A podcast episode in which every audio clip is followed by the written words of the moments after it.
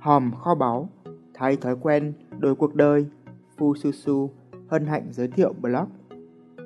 Top 5 cách gen tính cẩn thận và trị tật bất cẩn kinh niên. Hay sai sót, cầu thả, bất cẩn, nhầm lẫn, đôi khi gây ra những tình huống hài hước. Còn lại, hầu hết đều dẫn tới hậu quả phiền toái, thậm chí khôn lường.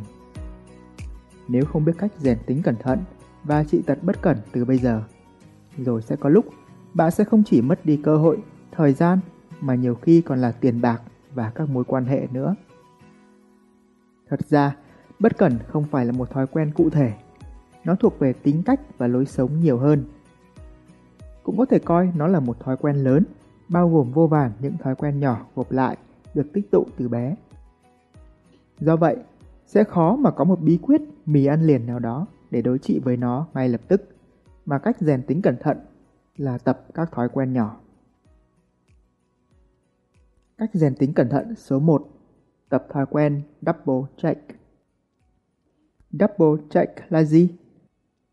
Đó là kiểm tra lại hai lần, mỗi lần cách nhau một khoảng thời gian nhất định. Cách rèn tính cẩn thận này vừa giúp bạn luyện đức tính chu đáo, vừa giúp bạn hạn chế được những sai sót không đáng có.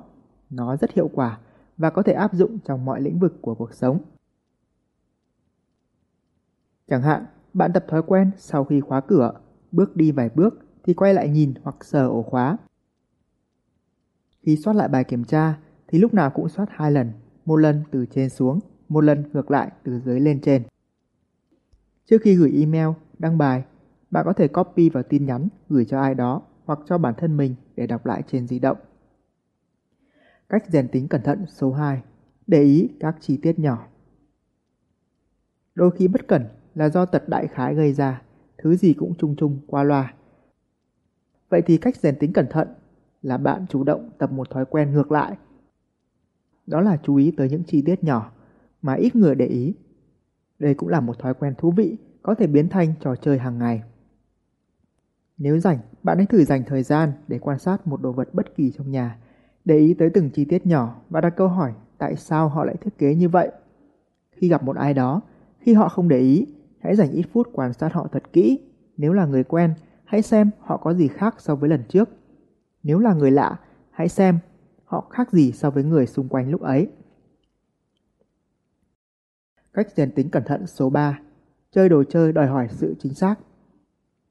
Có thể bạn chưa tin, nhưng chính những đồ chơi hồi bé chúng ta chơi sẽ làm nên đức tính của chúng ta sau này.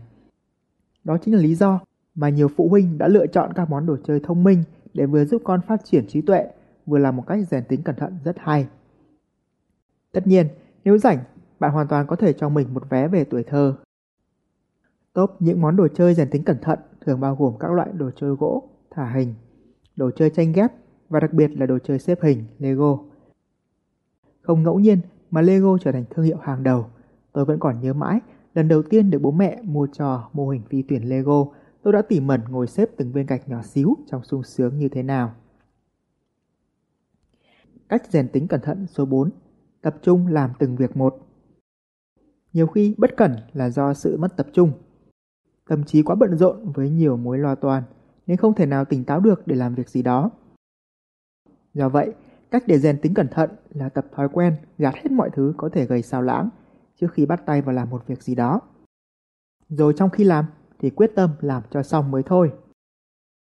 Nếu như trong khi làm mà có thứ gì đó, có ai đó xuất hiện khiến bạn xao lãng, hãy giải quyết thứ đó càng nhanh càng tốt, rồi quay trở lại công việc bạn đang thực hiện và hoàn tất càng sớm càng tốt. Cách rèn tính cẩn thận này không chỉ giúp bạn ngày càng tập trung hơn mà còn nâng cao năng suất công việc.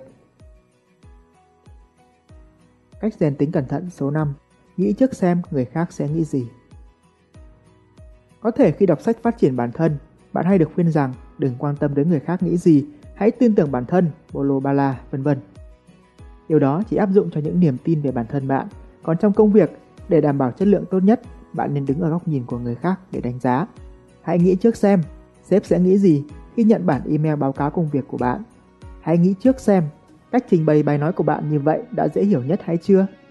Hãy nghĩ trước xem, với cách làm của bạn như vậy, thì nếu có một người khác đánh giá, họ sẽ đưa ra những ưu và nhược điểm gì? Hy vọng những cách rèn tính cẩn thận trên đây hữu ích cho bạn và người thân. Nếu bạn biết mẹo nào hay giúp trị tật bất cẩn và rèn tính cẩn thận trong một lĩnh vực nào đó cụ thể, hãy comment và chia sẻ nhé. Nói chung học hành làm việc ra quyết định, dù làm gì bạn cũng phải dùng tới não. Thượng đế ban cho tôi, cho bạn, cho chúng ta bộ não có tiềm năng tương đương. Chỉ là ngài quên gửi hướng dẫn sử dụng mà thôi. Nếu được tối ưu, bộ não sẽ giúp bạn thành công trong mọi lĩnh vực. Đó là lý do tôi viết ra cuốn sách Năm Magician đánh thức phù thủy trí nhớ và năm Magician đánh thức họa sĩ sáng tạo trong bạn. Nếu một người chỉ nhớ cá vàng như tôi có thể nhớ dãy dài 512 số và gần đây là 1000, giải quyết những tập đề cương dày cộp và đạt 28 trên 30 điểm thi đại học thì không có gì là không thể. Tất cả những gì bạn cần chỉ là chìa khóa để giải phóng sức mạnh não bộ. Còn chờ gì nữa, hãy tìm hiểu về năm Magician và đọc thử ngay bạn nha. Tái bút để Fujitsu tiếp tục sáng tạo, bạn có thể tài trợ cảm hứng bằng một thử thách nho nhỏ. Hãy Google từ khóa rèn tính cẩn thận và tìm bằng được blog này. Bấm vào đó, quay lại đây để comment. Cảm ơn bạn lắm lắm. Mong tin tốt lành, Fujitsu.